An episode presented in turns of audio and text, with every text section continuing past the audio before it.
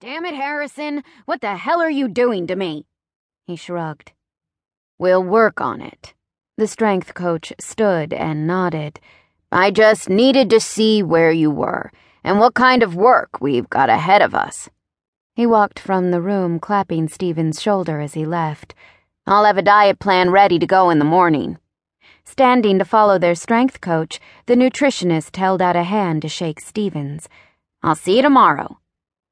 Both of those sounded promising, as if they'd already decided to keep him around.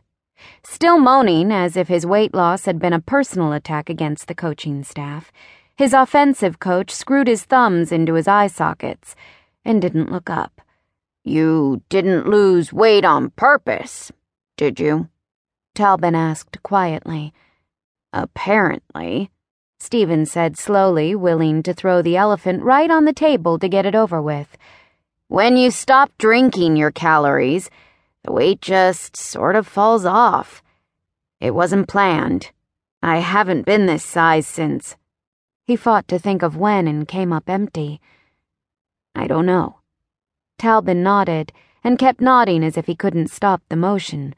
You're too small. We have to get you back up. You're no good to us at this size. Bobby Trenton will blow on you and you'll drift off into the sunset. Stephen scowled as Talbin mentioned his leading rival for his spot.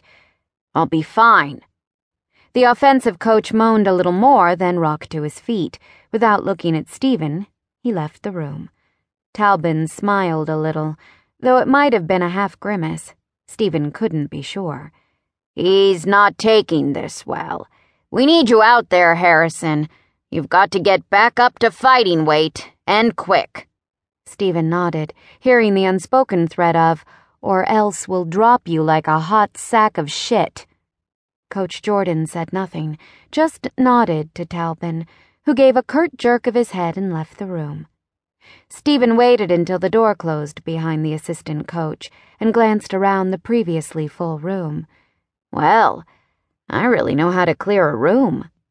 Did you get more than jokes at rehab? Stephen watched as Coach Jordan's face set into hard lines. Yes, sir. I'm sorry. It was time well spent, and I apologize for needing it.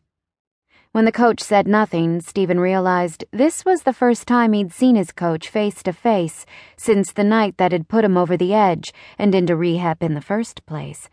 The night he'd found the coach's seriously underage daughter at a bar, had enough sense to escort her outside to wait for a ride, and managed to get himself involved in a drunken brawl instead.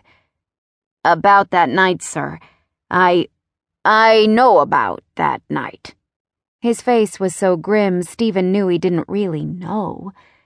But if I could just. My daughter told me everything.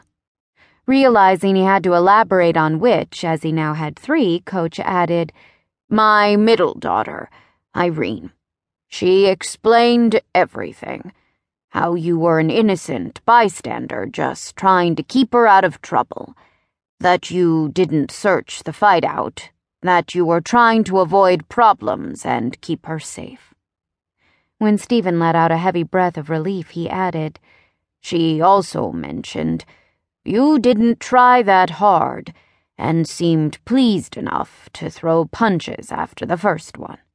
Stephen couldn't disagree, so he stayed quiet. If rehab had taught him nothing else, it was that staying quiet was usually preferable to anything. Coach Jordan leaned forward, dark forearms resting across the smooth table. How solid are you feeling right now? Today? Pretty solid. Stephen felt approximately two feet tall. But as they say, one day at a time. Right. Coach rubbed a hand down his face, stared out the window for a moment, then sighed. I need you to be solid, day in and day out. This team can't afford any more bad press. Last year's issues, he said after an uncharacteristic stumble, were unfortunate, and it's going to get a little worse before it gets better. Stephen blinked.